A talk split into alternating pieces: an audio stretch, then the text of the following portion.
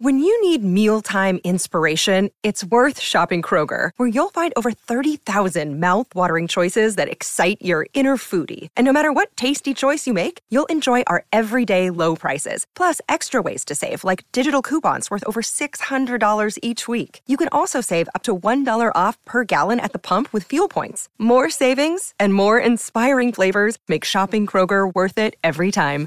Kroger, fresh for everyone. Fuel restrictions apply. It's a goal. Who got the assist? Who got the assist?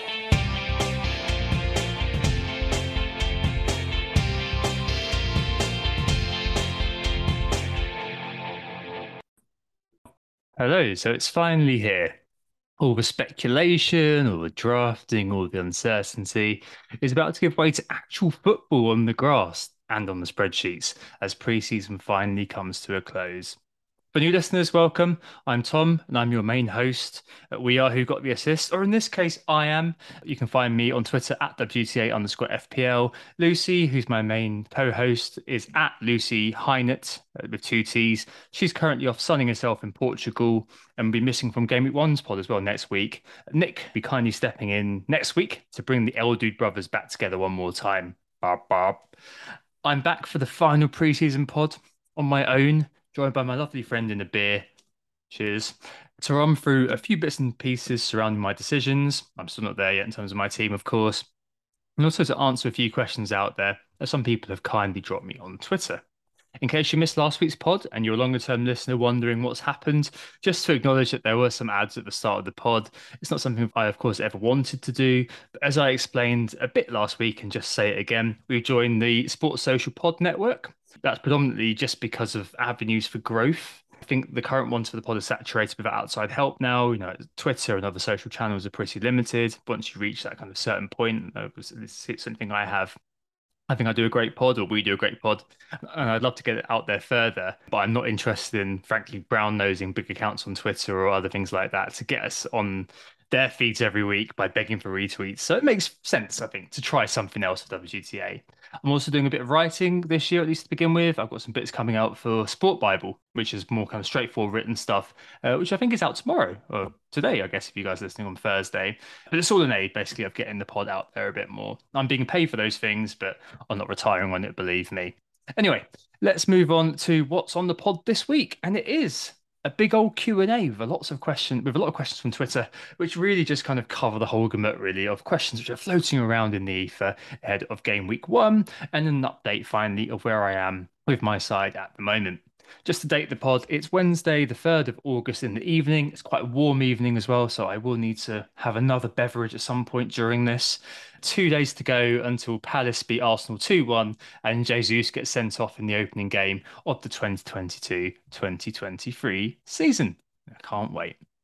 Let's move into the Q&A then. We'll have a section every week in the main pod with these, so you'll have an opportunity to ask us questions if you want to, of course. The first question I have is actually quite an interesting one. It was a wide-ranging one as well from at FPL 1899. They say, question for the pod. Arsenal have a nice start to the season, but I've noticed their ownership increasing in recent days. Could this simply because people want a stake in the opener? And they also gave a bit more info yesterday. A four weeks worth of data now highlights which clubs are in vogue, with managers, which were yesterday's news and today's chip paper.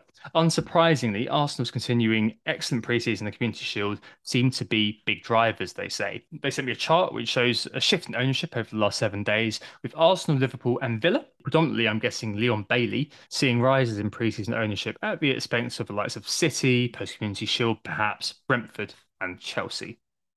So, on Arsenal, do people simply want a stake in the opener or what?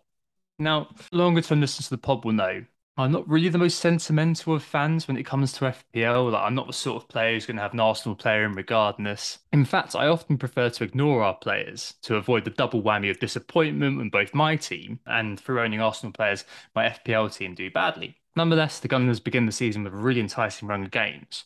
They only face Manchester United, I think it is, from last season's top six in the opening eight fixtures. This, coupled with a highly promising pre-season featuring Liquid football and goals galore means that many managers are now sat with triple Arsenal in their teams. And you know, honestly, I think it makes sense. our players are looking undervalued across the board versus the probable end position in the top six unless things really implode. So there's options all over the pitch. At the back, the keeper, uh, Aaron Ramsdale, obviously at five, Zinchenko and Gabriel at five and Ben White at 4.5 are catching those managers' eyes. The ownership isn't particularly high. It hasn't reached 20%, I don't think. Performed moderately well last year, that defence, a lower mid table in terms of expected goals conceded. But there's optimism about those individuals just because of their price tags. Ramsdale, I noted, collected a decent number of bonus points last season. I think it was 14, the second highest for goalkeepers. White at 4.5 is, of course, a bit of a steady Eddie pick for sort of players who can play 90 minutes good enabler if you want to have him as your 11th player in a freemium, perhaps. And he's likely to play in a tucked in fullback role start the season with Tomiyasu battling. It seems another complaint, unfortunately, for the Japanese. But for me, it's a straight shootout, I think, between ex City man Zinchenko and Gabriel for the defender slot. So Zinchenko has that advantage, of course, of covering both left back, Tierney, as we know, is often injured, and being able to play in the other eight slot alongside Odegaard in midfield, meaning you could have an out of position player, which is always amazing. My choice, however, still is the Brazilian centre back Gabriel Magalhaes. Uh, he's got goal threat. I think he was the top scoring centre back in the Premier League last season with his five goals. Is nailed to play and faces two teams in Palace and Leicester who have had big problems facing set pieces last season. So if you are choosing a defender, I'd probably still look at him. I know that Zinchenko is probably going to catch many people's eyes, you know, attacking wing back slash a player who can play uh, in the midfield. But I, I, I'd give Gabriel just another little look if, if you're looking at a defender at five. In midfield, we know that Saka's enduringly brilliant and it's not a bad pick at all, but it's a very congested price bracket, likes of Diaz, Foden, etc. I think the cheapest substitute good in Martinelli at six, being such a kind price point, is very hard to turn down, to be honest. Uh, 5.31 points per game last year, and life for goal predicated on you know those driving runs into dangerous positions. Plus a new pal, his fellow Gabriel Jesus, to play with, make him all look a fantastic bargain to start the campaign. It looks like Smith Rowe will miss game week one as well, and he may have penalties. We're not sure whether it's him or Saka, but the fact that he's got the chance of having penalties at six for a top six side surely just makes him a bit of a why not pick. That's probably a theme I'm going to keep coming back to. And finally, Gabriel Jesus. I mean, I could wax lyrical about his expected goal involvements per 90, do the contention like I did last time that we can't be sure whether it's because he was at Man City that he was so good, but at the moment it's simply that ownership. It's breached 70%, I think it's 73% right now, and only those with a massive risk appetite would bet against the Brazilian going into the opening fixtures. So there you have it. I think FPL 1889, our players are undervalued given the fixtures and potential. So I don't think it's simply people wanting a stake in the opening game. I'm, not actually that optimistic about the opening game, to be honest. I would not be surprised if it turned into a banana skin and we lost 2 1. uh, but, you know, Triple Arsenal does make sense given the value of the assets on display. Content creators such as this idiot are all over it, and I think that's kind of also magnifying that impact. We may well disappoint versus the lofty expectations against Palace and Leicester. We may see a mass sell off. But I think over the first six weeks, we're going to probably be in a good place to deliver value. So yeah, I, have got Gabriel Jesus, Gabriel Martinelli. I've got Ramsdale in goal at this moment. I've had Gabriel Magalhaes for quite a while, but I've got the goalkeeper and the midfielder in the forward right now. Not too sure where I'll go with that. I'll speak about that just later on. Next question is from at Claret FPL Jimmy, who asks, Are there any teams who look like they have a good FDR but on second thoughts, second inspection actually, pretty tricky. Well, a beige answer is there's no easy games in the Premier League, mate. Let's move on. No, I'm kidding. there's obviously a couple I would point to uh, who have somewhat misleading FDRs. The obvious answer is Man City and Liverpool not having ones for any team that isn't in the top six. I mean, I simply don't understand why FPL are reticent at the start of the season to use the full five point scale because it makes the five point scale into a three point scale. So only use two, three, and four, which is basically good, meh, and bad. So it just kind of makes it utterly useless. So I'm not, I'm just, I'm just not sure about the FDR completely. Uh, one I might point out is Everton. I'm not entirely sure how they've got twos for their game weeks two to five. Villa, Forest, Brentford, and Leeds. All of those like fixtures they may all struggle in, especially going forward with Calvert Lewin apparently crocked and potentially missing. Well, he'll miss the first game week and may miss even more. Who knows? Another one I might nominate is Wolves, and that's not because their fixtures are in themselves bad, but because of the nature of the FDR. So, right. So on game weeks one, two, five, and six against Leeds, Fulham, Bournemouth, and Southampton, they're all listed as two out of fives on the FDR for Wolves. But on the other side, they're all listed as two out of fives for the opposition teams as well. And this situation highlights, I think, how FDR is really a bit of a blunt instrument, Jimmy. I mean, which is it? How can a game be relatively easy for both sides? It, it, it makes no sense to me at all. And I guess you know, I, I, know it has to be simple to be usable for a wide range of people. I don't begrudge OFPL themselves for doing this. It makes complete sense. It's not a criticism of the decision to use some kind of simple system like the FDR. But to experienced managers, it's always worth taking it with a pinch of salt, to be honest, and not being led by this. It's so easy to do. You can like look at a player and just think, oh, you know what? All the fixtures look quite good. That's because of the colours, you know, it's leading you. If you look at the pictures a bit more, you could be like, oh, actually, you know, he struggles against that defense, or you know, a key player in, in the player that I'm checking out's team's injured. So maybe it's not as easy as it looks like on paper. Um, so FDR is something that if you subject it to scrutiny, it doesn't quite stand up. And, it's something that I just don't really quote that often. Like I'll say the fixtures if they're pertinent, but I'm not going to be sat here saying the next few games have got a two, two, and a three on the FDR scale. Therefore, it'll be good. That's just simply not for me. The next question is from someone I don't know. That's FPL Stag, whoever he is, who says, It seems that having real value tied up in more than one sub is particularly pointless given the five sub rule, especially early in the season. The five sub rule, he says, also heavily favours defensive assets for City and Liverpool, where X return is so high for defenders. Thoughts on this conundrum? One hand, I agree with Anthony about having no strong benches. You know, things have really fallen in our favour with Pereira and Neco Williams being beyond obvious bench picks. And you've also got Nathan Patterson at Everton also working as a 4.0. It doesn't seem worth it this year to have anything really on your bench beyond the basics because bench picks are unlikely to be required because of the five sub rule. So even if a player doesn't start because of that rule, I suspect unless they're completely out of the squad, they may well be subbed on. There's definitely a premium on expected minutes. And as Anthony picks out, the five sub rule heavily favours the big teams of defenders. Um, honestly, not beyond having a back four comprising of you know Diaz, Cancelo, Robertson, and Trent. That's definitely a good X value pick to start the campaign with following that logic, you may want to pass over the more sketchy X-Mins picks at the start of the campaign, over like so Perisic and so on. I totally get that. One thing I do want to point out though is that the first six weeks of the season are unencumbered by the competitions, apart from the second round of the League Cup, which I think is between game weeks three and four. And even then, teams from that's it, yeah, even then, teams from in the Europa League and the Champions League aren't in that. They're only in it from round three. So that means that apart from game week five, which is maybe between four and six, game weeks one and three are as vanilla FPL as you can imagine. So it's just games every weekend, nothing in between, as far as I can tell. I wonder whether that might work actually to dampen the threat of the five sub terror.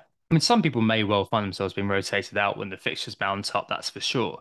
But the opening three weeks of the season, at the very least, don't seem to be, to me, high risk rotation judging by the fixtures alone. We may see some players building for fitness. We may see some teams, you know, changed up tactically. For example, that Chelsea Spurs game in game week two. But at the beginning, I think we've actually been played a really good hand in there being no midweek concerns for clubs. I guess there's logic too, if you think about it. Surely teams will want their first team to be as match sharp as possible to begin the season with. Could that crystallize then into some kind of predictability of lineups early doors. I'm just spitballing for frame purposes, but you could argue that there's another pro there because teams want to get their ostensible first 11 match sharp, match fit, playing together with the season ahead to come, would it basically be tantamount to an extension of pre-season where the best eleven would be given, um, you know, the starts at least, and then you'll kind of see the rest of the, the kind of the Richarlisons of this world, the, the key backups given time after sixty. I don't know. I'm just really kind of less worried than I otherwise was. And I think the first three game weeks of the season at least will give us a lie of the land for the season ahead and gauge how five subs may impact us, you know, on a basic level, so without any midweek stuff. And from there, we can start to kind of think about how much we care about X Mins really. So, you know, when things start to mount up, Champions League comes back, I think in game week six, maybe we might be thinking, you know what, okay, centre backs, we got to go there because X Mins are so good. You know, see like Van Dijk and Diaz become really important. I know in the first three weeks, managers may move stuff about if players don't perform or do subs if they're chasing the game. But that's, you know, part of the rough and tumble of football anyway. And I guess we, we simply don't know at the moment the impacts of five subs after all. And as Anthony says, you know, emphasis on the elite club's defenders is there and it may well grow. But looking at the calendar, I'm choosing to believe this is something more to consider right now than act on and something that will come more into the reckoning later on maybe it's just me kicking the can down the road. But I'm I'm just a little bit less concerned at the moment about that than than I would be otherwise. So a riskier pick like a Perisic or a Bailey, I, I think is probably all right early doors. Next question is from FPL Dummy Tom, who's Planet FPL's Brentford correspondent, by the way. He was excellent on their correspondent pod, so go check that out and check Tom out um, at FPL Dummy Tom. He asked me two things. The first thing is if you were to go into the world of wrestling slash boxing, what would be your nickname? Well, I'm not entirely sure, actually, Tom. I mean, hopefully, it wouldn't be something sort of racial. For those who don't know, I'm half Chinese, but I'm sure it would be, given how those nicknames tend to go, or tended to go, at least when I watched it back in the noughties. I don't know what I go for, Tom. I definitely need some sort of theme, wouldn't I? Um, what about something? I'm literally looking at a mug that I can see. Something gaming themed, like the Game Freak.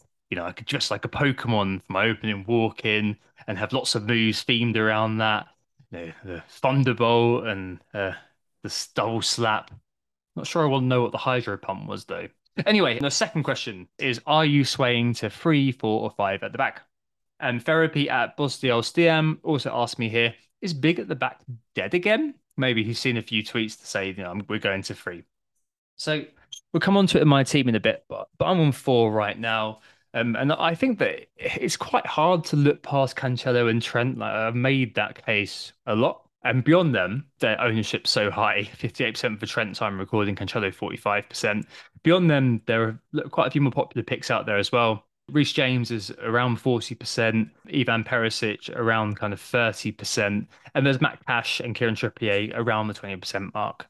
I do think the age of defence heavy teams has truly dawned. I really do. And that's why I think three at the back is a bit risky, given all the value. And that's why I think Stian, I, I just can't see big at the back actually being dead. Like, I do think people are going to be going there.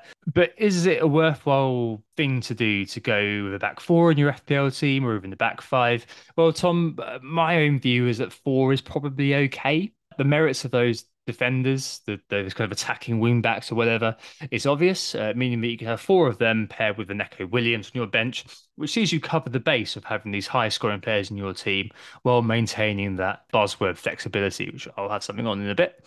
And you should have enough moolah then to build a strong enough midfield and get a couple of good forwards in. With five, I've seen loads of good five at the back teams. It's kind of like look at the goalkeeper, whatever, look at that defense. Wow, it's incredible. Looking at the midfield and you think, hang on, Salah is flanked by Bailey and Neto, really? And then you've got Haaland and Jesus up front, as of everyone's team.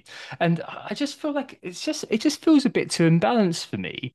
And I just think if things don't work out how you want, that midfield in particular could leave you scrabbling either into an early wild card, needing to make transfers to throw that cash into the midfield from the back.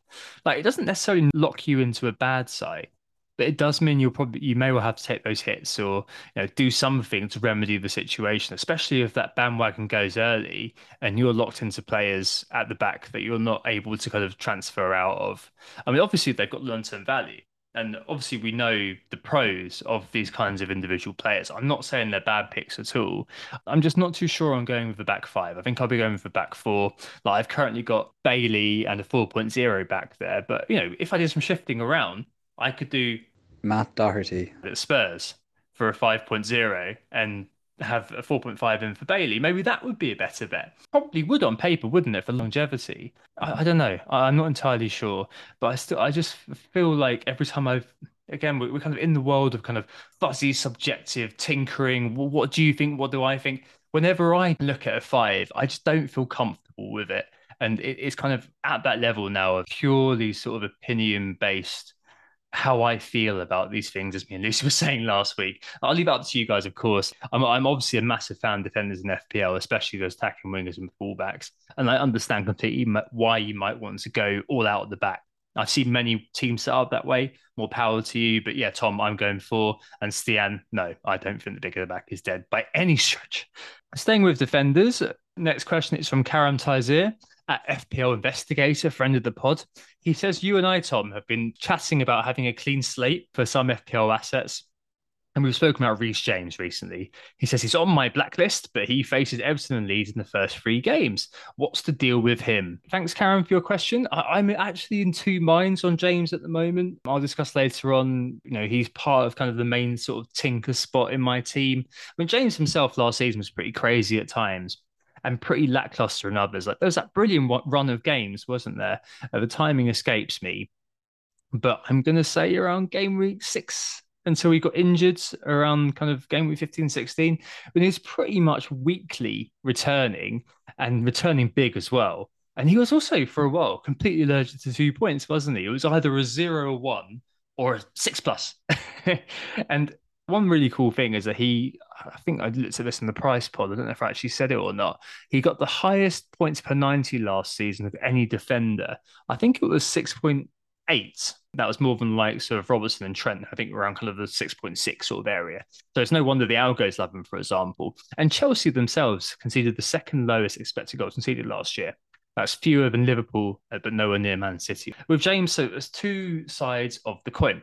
Team wise, I think Chelsea's defence is being rebuilt. The signing of Koulibaly to replace Rudiger looks a good one, actually. Um, and they're obviously in the market for quite a few players. There's the kind of ongoing Cucurella saga.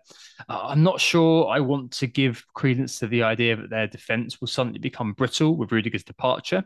I simply just don't think that's the case. I think they are still going to remain a very good elite team. And I think their fixtures uh, to start the season are pretty decent looking at James, looking at the likes of Mendy, for example, could be good options just to mop up the clean sheets. With James himself, the key thing is obviously his positioning. If he's a right centre back, he's probably a no go. If he's a right wing back, he's very cheap for 6.0. And I think it's fair to reason that come game week one, he'll be the right wing back versus Everton, which may be enough to you know, see people start with him at least. Will he do the same role against Spurs though? Or will he have a role, you know, defending against that attacking trident? And could Azpilicueta be deployed in the right wing role? I simply don't know. I guess from there, we'll see in the transfer market. And several players now linked with Chelsea, as I mentioned, that's Cucurella, that's a Denzel Dumfries, I've seen linked as well. And if they do get that attacking wing back on the right in, then he's a rotation and right centre back threat. So maybe then James becomes somebody who becomes expendable from game week three or four onwards. But at six, given his current ownership, he could well fit into that why not bracket, if I'm honest to start with. He's been in and out of my team recently. I'm not entirely sure whether he will be in there, but I think it's more likely than not, just because he's a very good asset if he is playing in the right place. Chelsea's start of the season is not terrible apart from that Spurs game. And more than anything, it's probably good to be on a player like that to start with at the base price and just trade down from if it goes wrong rather than trying to get hold of if he really does explode. Next question is from Dave at Dave CZFPL, who asks, "Is X Min's king even in game week one? If so, does that mean KDB and Kane trump Haaland and Son?" Well, X Mins is always king, Dave, as I touched on earlier on. I think, especially later on in the season, once other competitions kick, kick in, we'll see a real flurry of interest in the more kind of nailed assets as, such as centre backs. So I wouldn't be surprised, for example, if Van Dijk outscores the likes of Robertson this year purely due to time on the pitch.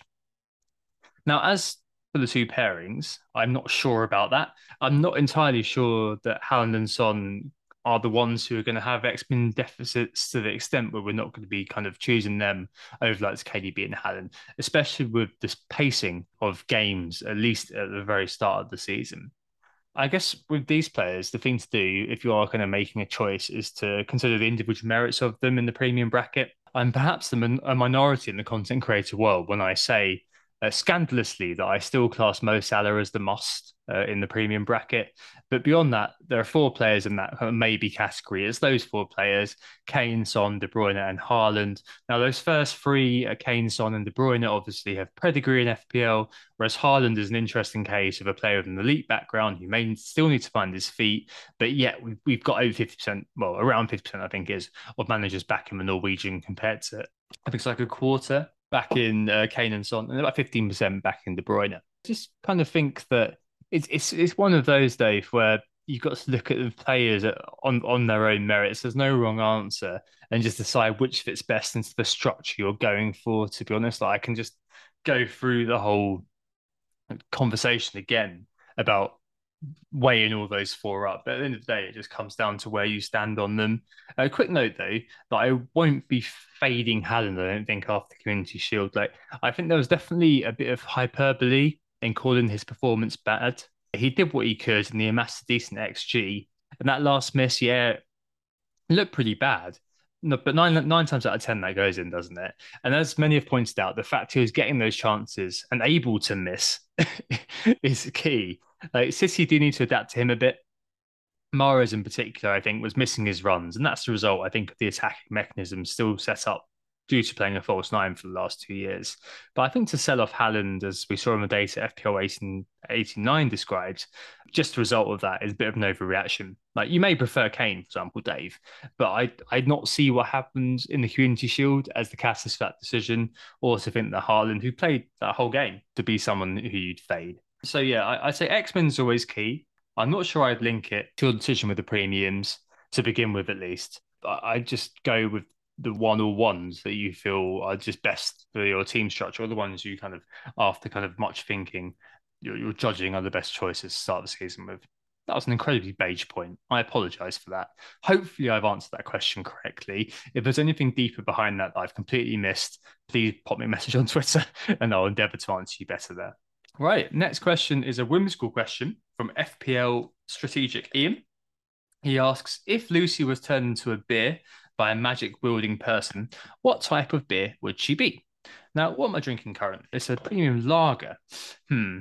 Um, Lucy contended the following. Uh, she said that she'd be some kind of sour, an acquired taste, a little sharp for some, which I do get before she said that, uh, I was thinking about something slightly different because I happen to know Lucy's sort of favorite beer sweet spot area is pale ales around the five percent range. And I think the one that exemplifies her best is one of those was one of her favorite beers, which is called Steady Rolling Man.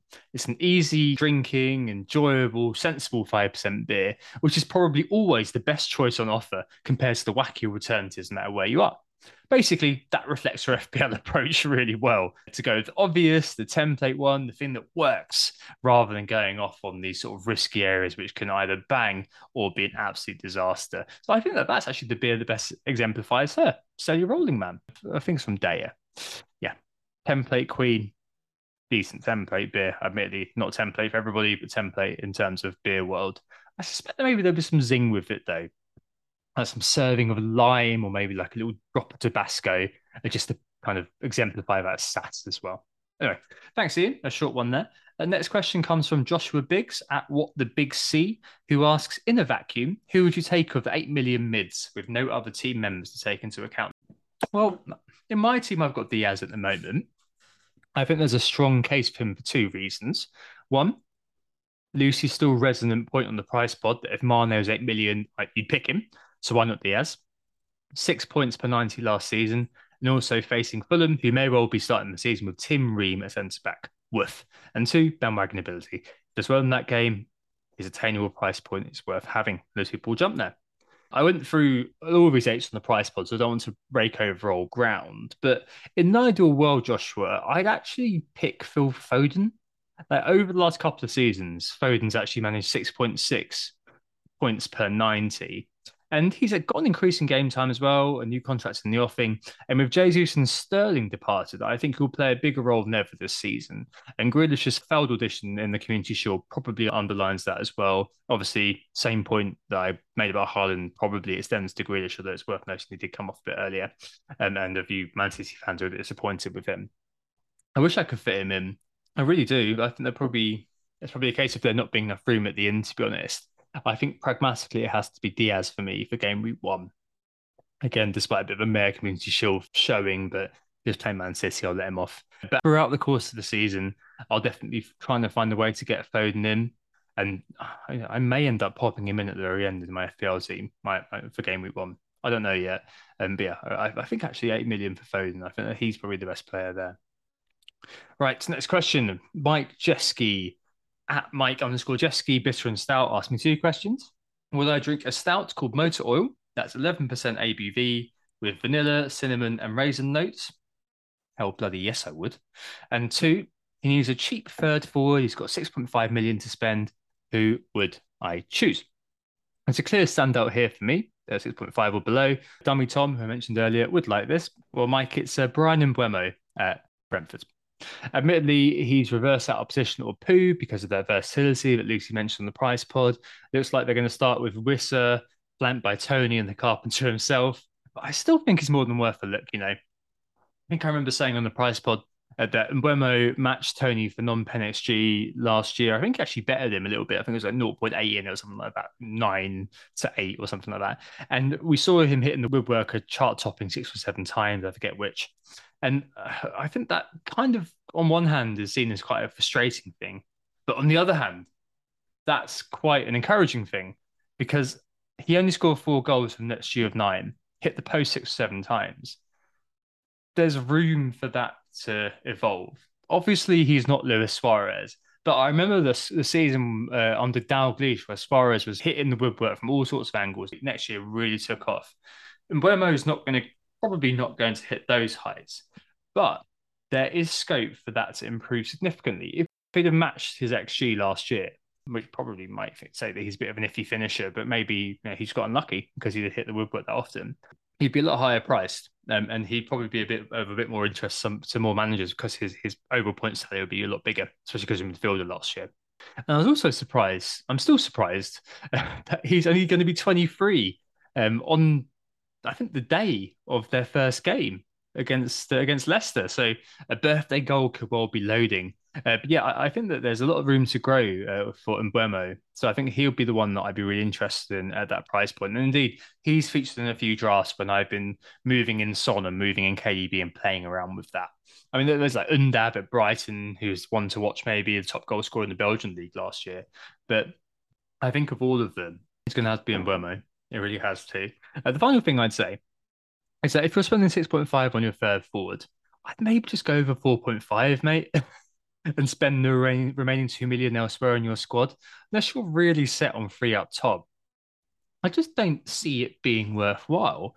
I mean, that's the difference, the 2 million between a lead centre back and Virgil van Dijk or a, a 4.0 piece of crap and Reece James about two million can go a long way to improving another player who's likely to be a bit offer you a bit more value, especially if you if I'm assuming you've got two strikers who are probably going to be Haaland and Jesus. So my feeling is probably that if you're set on it, go with the Brentford man. But if you're not, I wouldn't be too upset about defaulting to moving that money elsewhere in your team.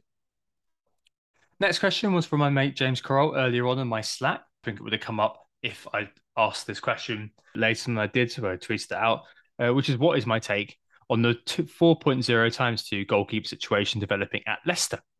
Now, at the time of recording, which is the 3rd of August, Schmeichel has left. He's gone to Nice, and it looks like Rodgers isn't going to replace him. So Sam Martin says, um, uh, he was on the ITK pod, he said that he doesn't think goalkeeper was a priority of the transfer market. And Rodgers himself has said to the media that he backs Ward and Iversen, uh, who has come in today at 4.0 as well, to fight it out to be Leicester's number one.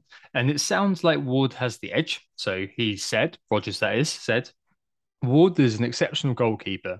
I've always said we've got a number one keeper there. We saw him against Watford, how he comes for crosses, how he takes the ball. He can deal with the ball at his feet. I've got every confidence in him to go in and do a great job.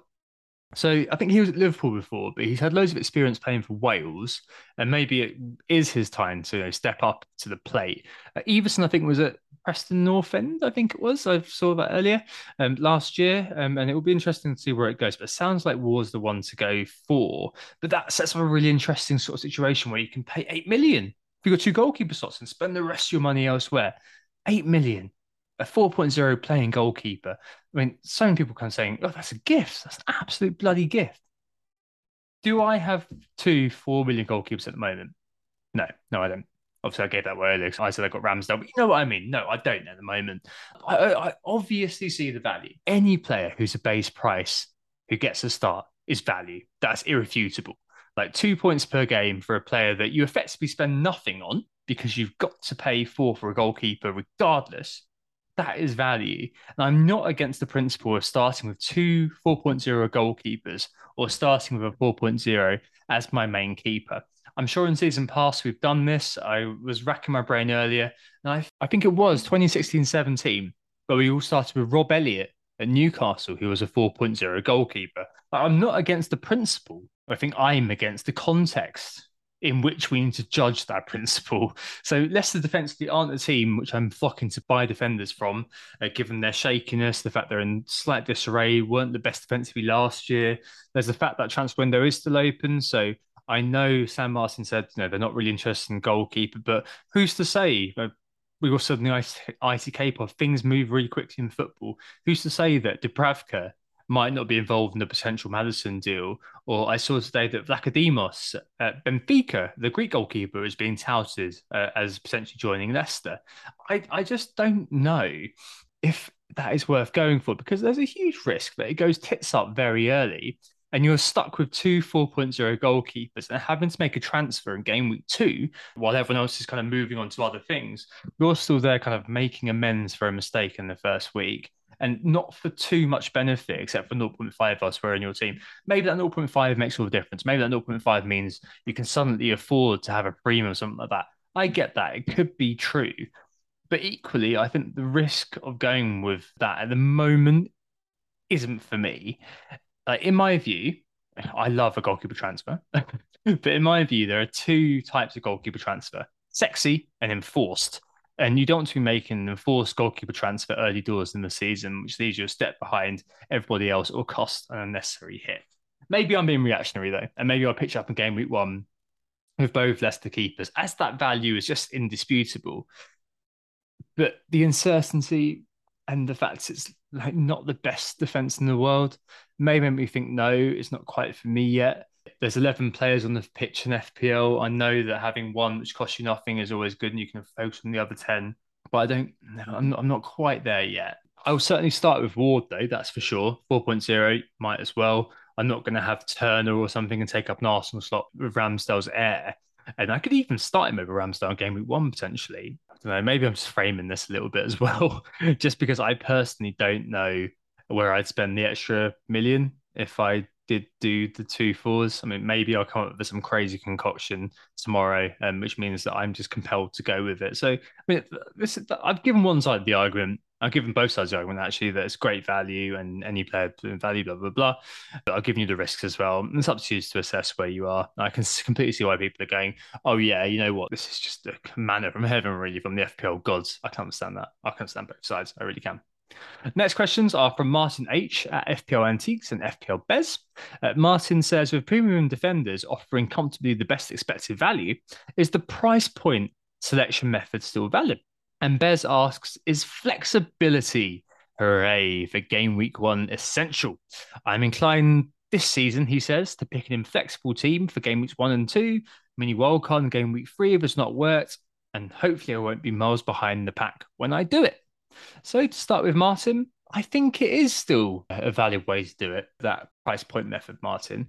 As I said on the price pod, my biggest fear is, despite the obvious value in defense, is that we set up like a general who sets up for the next war using the tactics that won the last war.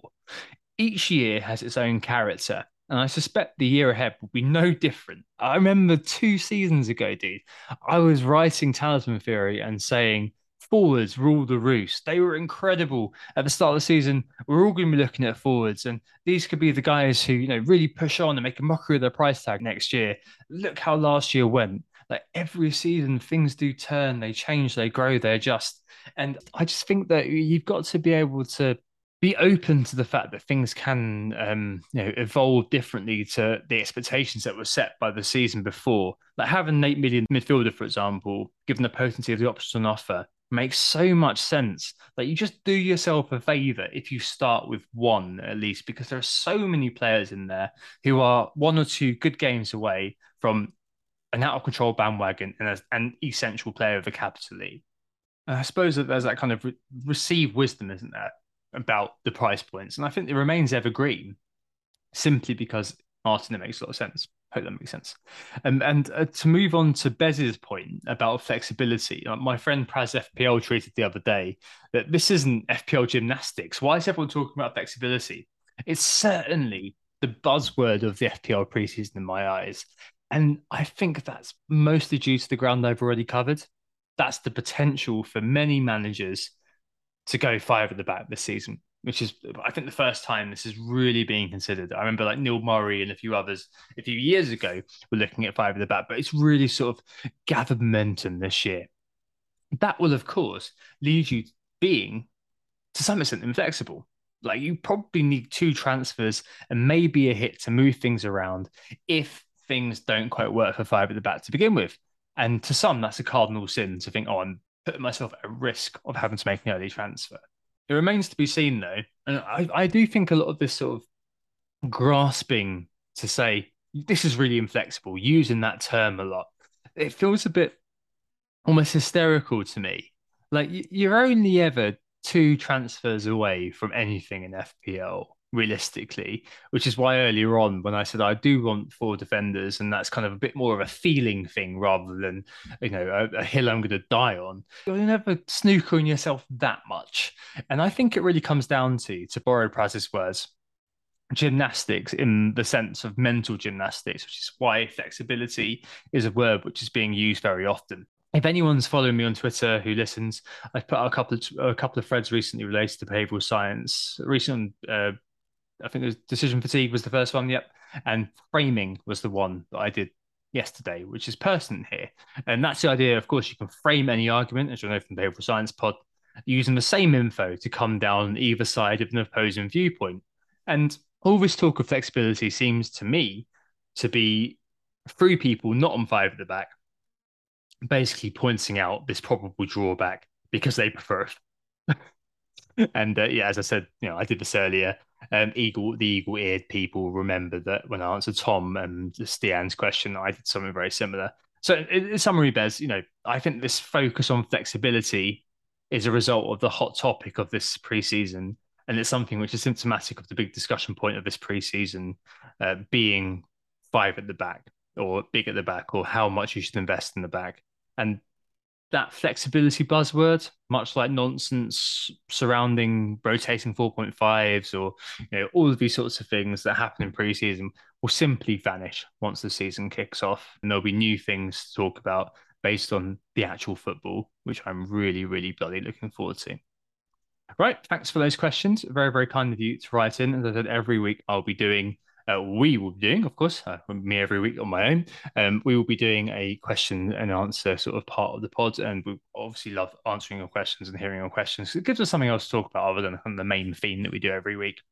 Let's move on to my team a little bit, just let you know where I am. So last Thursday, I went through the team I had, and I, I ended up with the following: uh, Raya in goal, Gazaniga on the bench, Trent, Cancelo, Gabriel, and Trippier, uh, with Neco on the bench. Salah two eights and Luis Diaz and Kulusevski in midfield, Bailey at five and Andreas is the 4.5 on the bench, and Haaland, Jesus in the 4.5 striker and 4.5 million in the bank. So it's changed a little bit since then, I've got to say. I've still got that 5 million in the bank, um, and the, quite a few players have remained. And I've given a few examples of players who have remained throughout the chat tonight.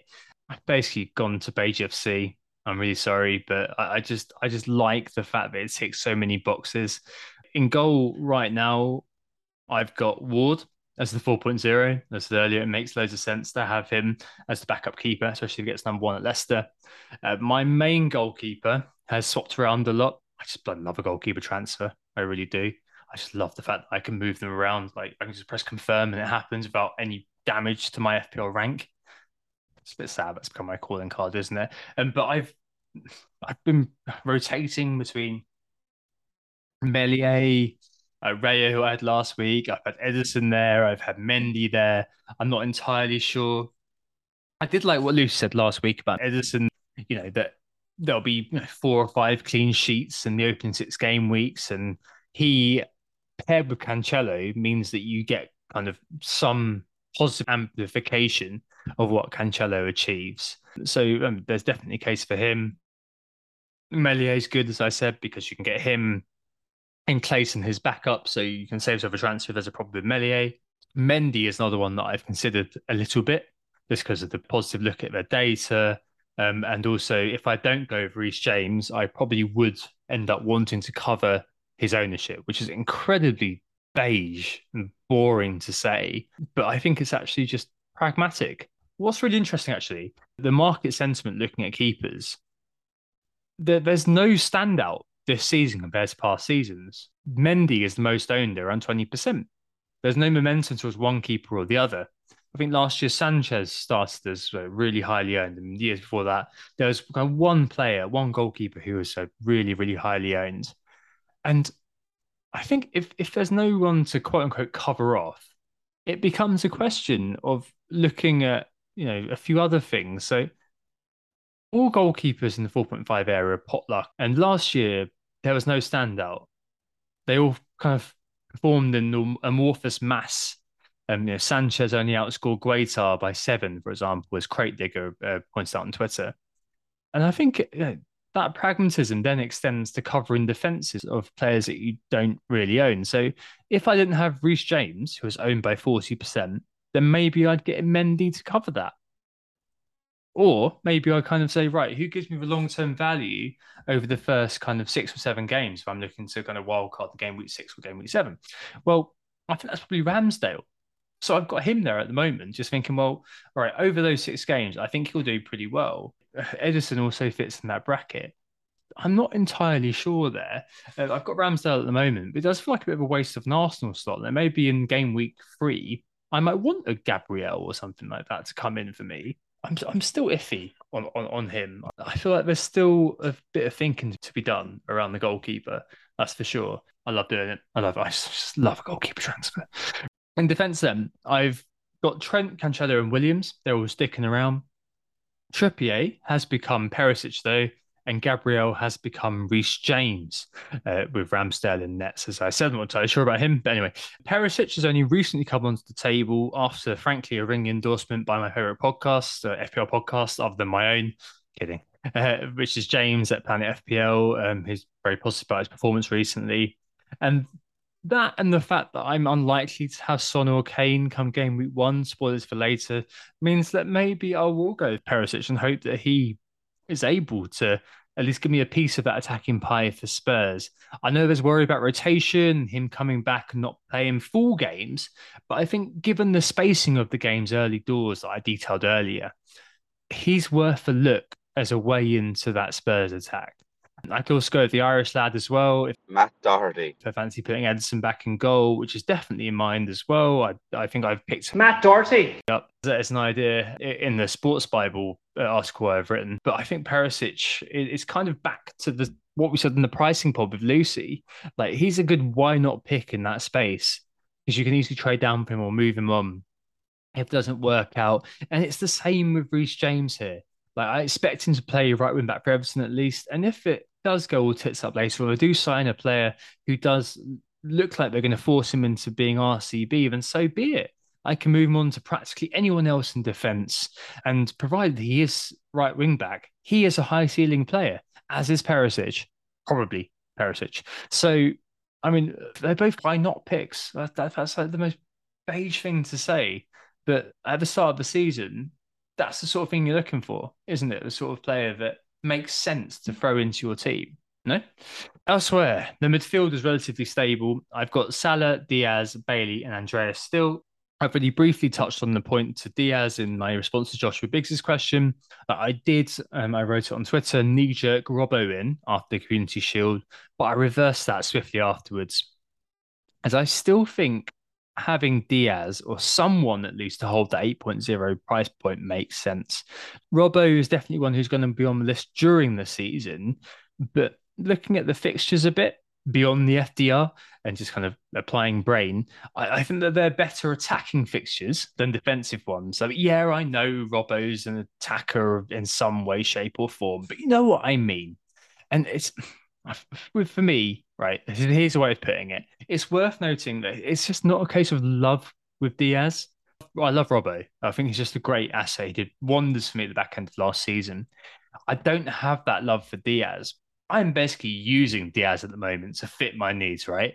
We're seeing each other and we'll see if it goes anywhere. If it doesn't go anywhere, I'll dump him. But if it does, that's cool too. I'm open minded, keeping it casual, but maybe it could become serious over the course of the preseason.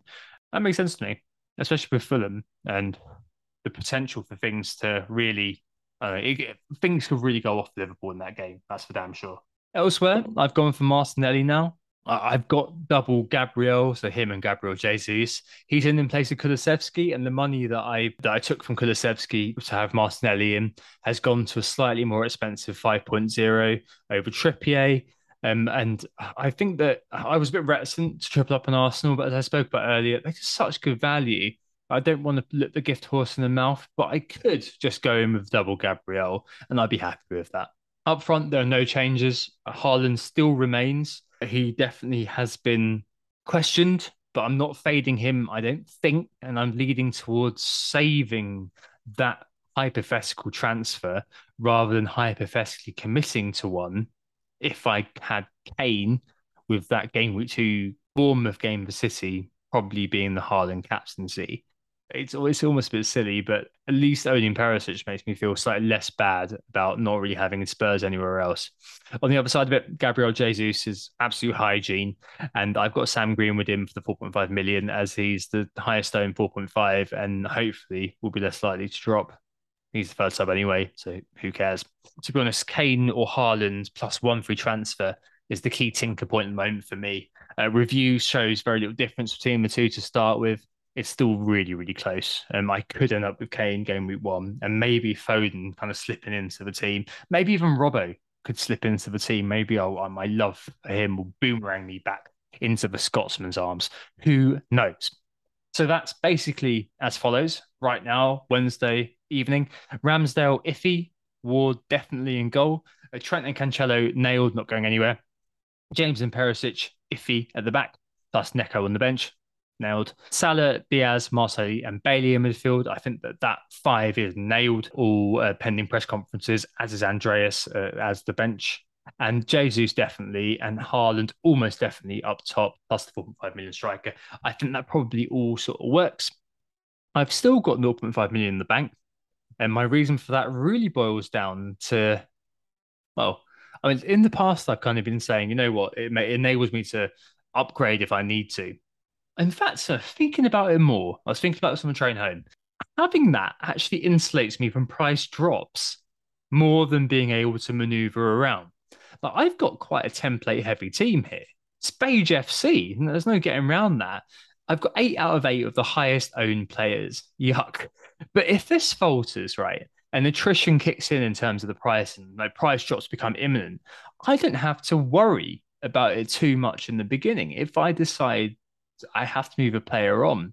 Like I don't have to have that panic move on Sunday when there's the inevitable run the bank game week one just after when whichever player hasn't done anything invariably gets sold off for another player in that price point who does especially if I believe in that player or if I feel like, you know, I, I kind of want to make that move, but I want to wait until the press conferences or anything like that. Like basically that 0.5 buys me thinking time and breathing space between weeks one and two certainly, and maybe weeks two and three as well, without actually losing out too much in terms of what I can do with my team otherwise.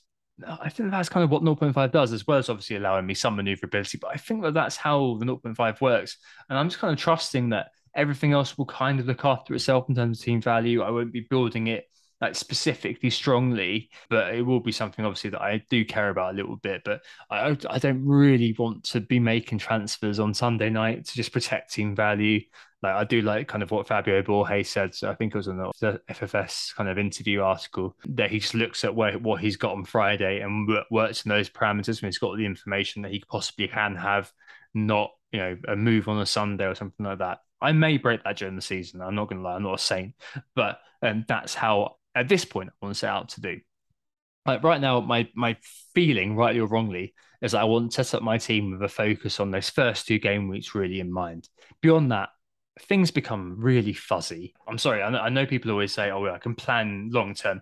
You, I don't think you can because things change so much, especially at the start of the season. A player will come out of nowhere. Hopefully, it's a player that I've got, you know, like a Bailey or something that suddenly everybody wants to own. And once the game Uh, commences proper, the market kicks in. Things change more than you can ever anticipate right now because you become so fixated on what you think could happen that often the reality doesn't follow that path. If it does follow that path, you're well on track to being the winner of FPL. but for the majority of us, there's going to be some adjustment. And that perhaps, for example, leads me to having Haaland over Kane because I'll captain Haaland game week two. And then beyond that, I can't really control too much from what I know now. And maybe after that, I make a transfer in game week three of, of Haaland to Kane for that Wolves game in game week three maybe something like that. But as long as I can get through the first two games, which what I've got, unless there's a player who like, like, Bailey, for example, I need to move on because it's all gone belly up. I'm fine to do that too. But I think there's having a good team for the first two game weeks and then taking it from there is absolutely fine. Really, it is. Like it's it's it's, it's fine having the ornate plan if that's how you choose to play. I just feel like that often is folly, um, whether you admit it or not. As long as I can reach game week seven ish when I intend to wildcard, looking all right, in terms of rank, then I'll be all set, I think. Whew. Then that's it. It's the end of preseason. Woohoo! It's been fun. Same time next year. Anyway, we were, or I was, who got the assist. Find me on Twitter at WGTA underscore FPL. My co host at Lucy Hynett, two T's. If you like listen to this, please like and subscribe to the podcast uh, wherever you, you, get your podcasts. And please hit that five star review uh, across things like iTunes and Spotify, as it helps get the pod out there further. I hope you enjoyed this. Hope I assisted you with my babbling, my inane ramblings. Good luck on game week one, and we'll speak to you again next week. I'll be joined by Nick, who'll be covering while Lucy is away, and a theme for long term listeners will be returning for that pod. Sayonara. Good luck in game week one. Oh, it's a goal. Who got the assist? Who got the assist?